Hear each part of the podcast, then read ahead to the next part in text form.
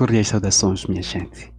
A você que optou por clicar neste podcast, obrigado pela preferência e pelo carinho da audiência.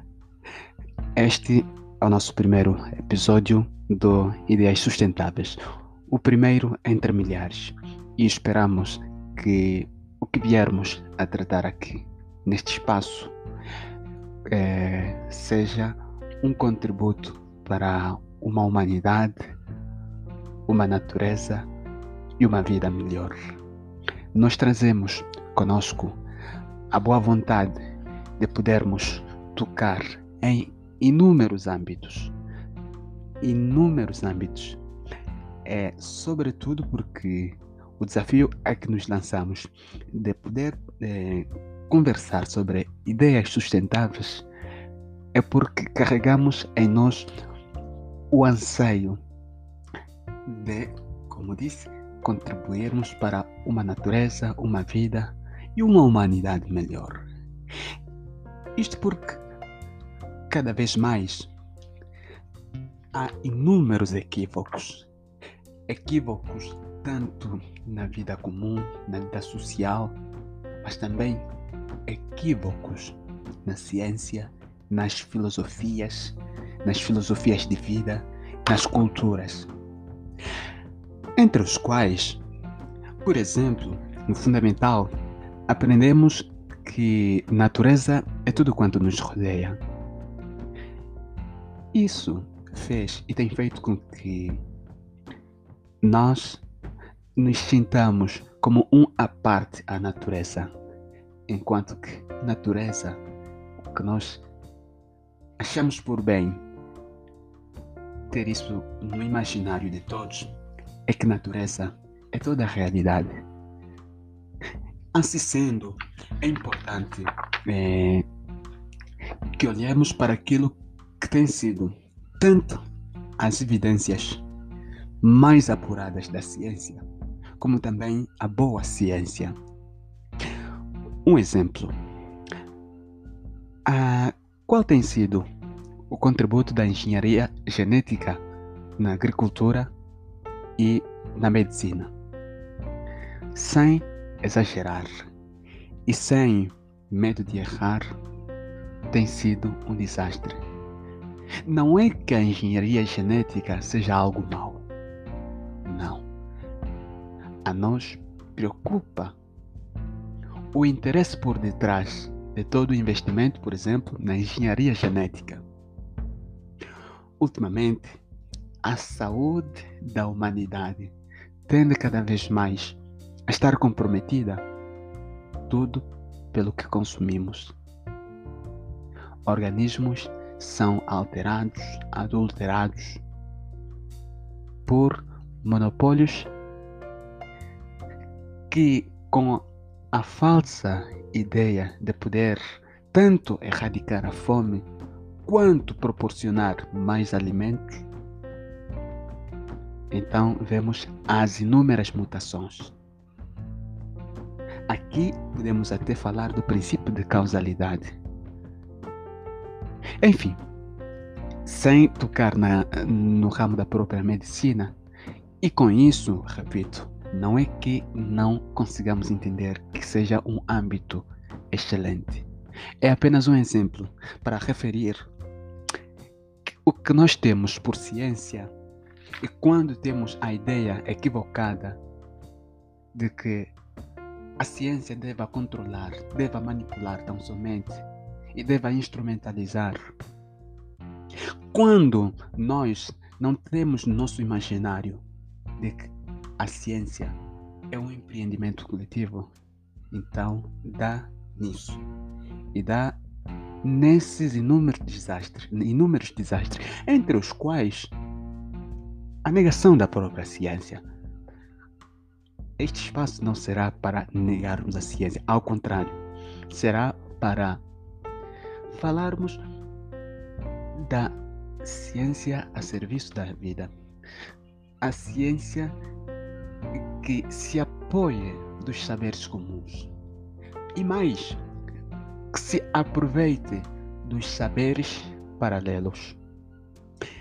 Como pode imaginar, é um mundo imenso. Nos propomos e desde já queremos anunciar neste nosso primeiro episódio que havemos de tocar na educação, na economia, na espiritualidade, eh, na arte, na estética, porque há toda uma vastidão de âmbitos em que dos mesmos podemos colher ideias sustentáveis. Mais uma vez, muito obrigado pelo carinho da audiência e pela preferência. Próximos episódios, cada um será dedicado a um tema específico. Abraços, paz, luz, amor e bem.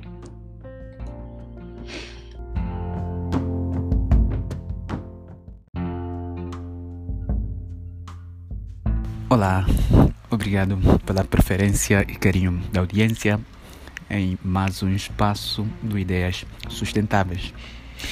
Hoje, nesta nossa segunda edição, para tratar da espiritualidade ecológica. A consciência de nos sentirmos eh, ligados ao cosmo como um todo é uma experiência espiritual esta é uma visão que vem sendo é, provada pela física moderna em harmonia com concepções de tradições espirituais.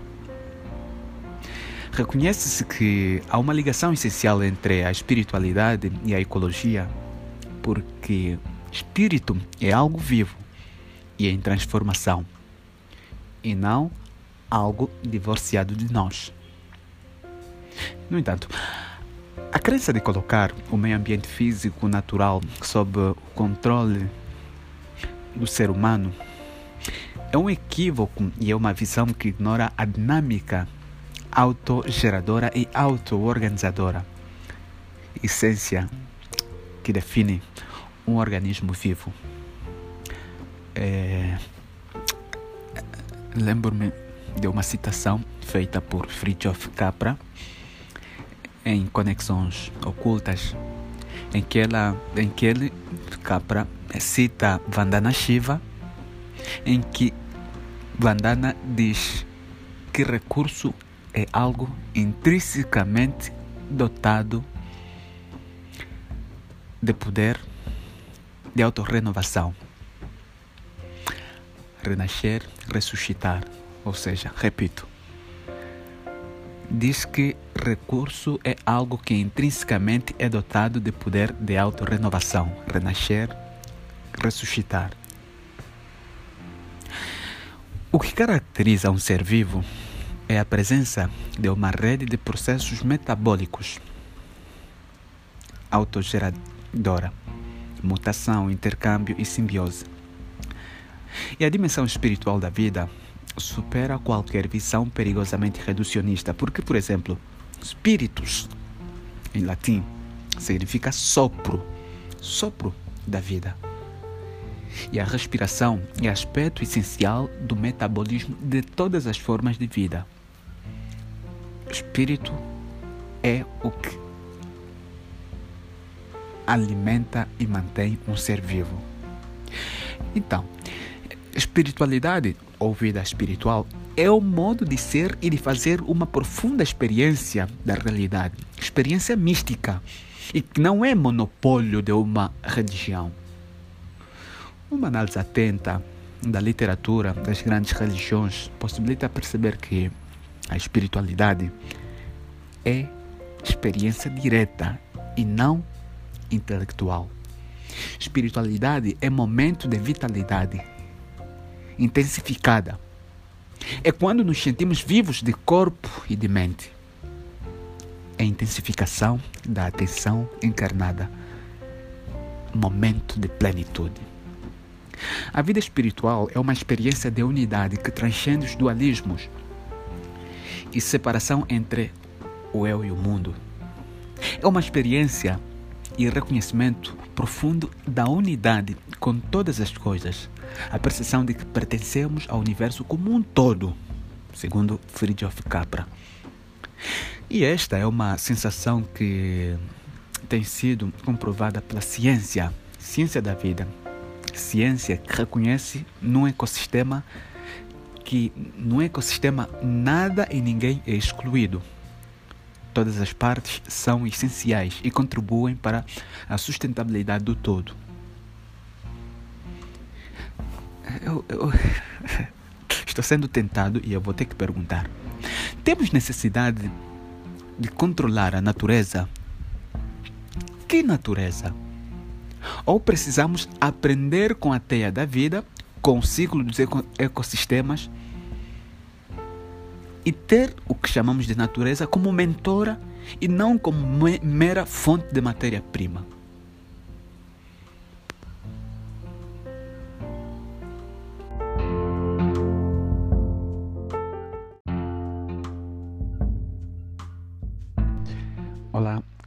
Cordiais saudações. Obrigado pela preferência e carinho da audiência. Estamos em mais uma edição do Ideias Sustentáveis e hoje vamos falar da espiritualidade ecológica em São Francisco de Assis. Eu não vou entrar muito nos detalhes da biografia de Francisco de Assis, mas apenas lembrar que ele viveu há bastante tempo. Já se passaram mais de 800 anos, quer dizer, mais de oito séculos que nos separam mas ainda o seu ideal continua vivo, obviamente, através dos que seguem seu ideal de vida. Ele que quis seguir as pegadas de Jesus Cristo, não? cristão, é, obviamente cristão católico, não foi sacerdote, é, sacerdote ordenado. É, Sabe-se que ele chegou a ser, ou reconhece que ele chegou a ser diácono mas aqui o que interessa saber é que Francisco é reconhecido como santo ecológico é, que mostrou na vida, na poesia, como os seres humanos podem ser responsáveis pelo cosmo e dialogar com ele. Com São Francisco, é, nós podemos aprender a ter responsabilidade e sensibilidade em gerar e preservar a vida. Porém, aqui eu vou citar é, Chesterton, é, diz que São Francisco não é levado a sério. Muitos adotam-no adotam é, sem entender o verdadeiro sentido de sua vida. Muitos o admiram, mas dificilmente é aceite. E Francisco é um homem que levou a sério Deus. No entanto, é, o que se sabe é que ele, Francisco, era um grande trovador. E das suas trovas ele louvou o sol, mas costumava se esconder em caverna escura. Louvou o lobo, o irmão lobo, mas era severo com o irmão burro, o corpo. Né? Louvou a terra e tinha-na como mãe. Irmã morte, etc. Né? No entanto, aqui parece que precisaríamos conciliar o paradoxo de sua vivacidade e austeridade. Porque Francisco não amava a humanidade, né? que esse é um, é um, paradoxo que muitas vezes é apresentado como aquele que amava a humanidade, né? como aquele grande filantropo, aquele grande humanista. Não, Francisco amava os seres humanos. Não amava o cristianismo, mas Cristo. Não via a religião como uma teoria, e sim como um caso de amor. E todos nós sabemos que ao longo da história, Francisco surge num período em que a ortodoxia, a ortodoxia oficial da igreja estava deteriorada e desgastada com uma metafísica incoerente. E ele surge como alguém é, que tem um caso, como alguém que se sente em caso de amor com a religião sem ser amante da natureza, que seria um panteísmo, porque para ele nada estava em segundo plano. Francisco via todas as coisas como personagens dramáticas e não como um quadro paisagístico com pássaros e arbustos. E ainda eh, Chesterton diz que Francisco não amava, não tomava a floresta pelas árvores e nem confundia a multidão com seres humanos. Muito menos cometeu o engano da sugestão das massas e nem chamava a natureza de mãe. Ele chama algo específico: Mãe Terra, Irmão Sol, Irmã Lua. Então, eh, Francisco era um grande místico e realista que venceu a batalha do nominalismo porque tratava as coisas como fatos e reverenciava Deus em suas criaturas sem cair no erro do culto à natureza. Ele expressa seu ideal religioso pela cortesia, pela nudez e despojada simplicidade. O ideal religioso de Francisco de Assis é de uma espiritualidade ecológica. Por quê? Porque ele é, é, porque esta é, é uma via possível para melhorar a qualidade da religiosidade. E hoje nós é, é um imperativo aproveitarmos seu ideal, pois as pessoas é, têm descoberto que é possível.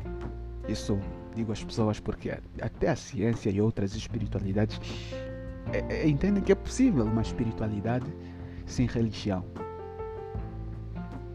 Se a religião se prende em saturadas narrativas de ritos litúrgicos e em experiências de fé que impedem fazer uma experiência de intimidade com Deus, que religião é essa, não? Então, espiritualidade é experiência que quando transformada em religião deve remeter ao princípio da vida e facilitar o conhecimento direto do Espírito Absoluto, no aqui e agora. Porque espiritualidade é praxis, transformação, encontro com o mistério, em que tudo faz sentido, a vida, amor, tudo. Não é ideia clara, espiritualidade é intuição e graça é sentido de dependência, pertença e ligação.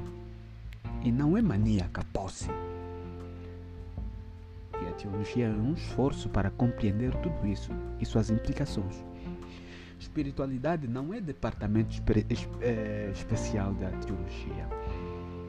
Ela é a espiritualidade é a intensidade mais elevada do estado de viver. Por isso, a teologia, em, em vez de se preocupar com ensinamentos e coletar conceitos para uso dominical, deve estar atenta à realidade, porque o objeto, sujeito da fé, não é a doutrina, mas Deus, Criador. Essa é a concepção da espiritualidade ecológica em São Francisco de Assis. Né? O estar vivo sentir-se vivo, sentir-se presente, expressar a vitalidade.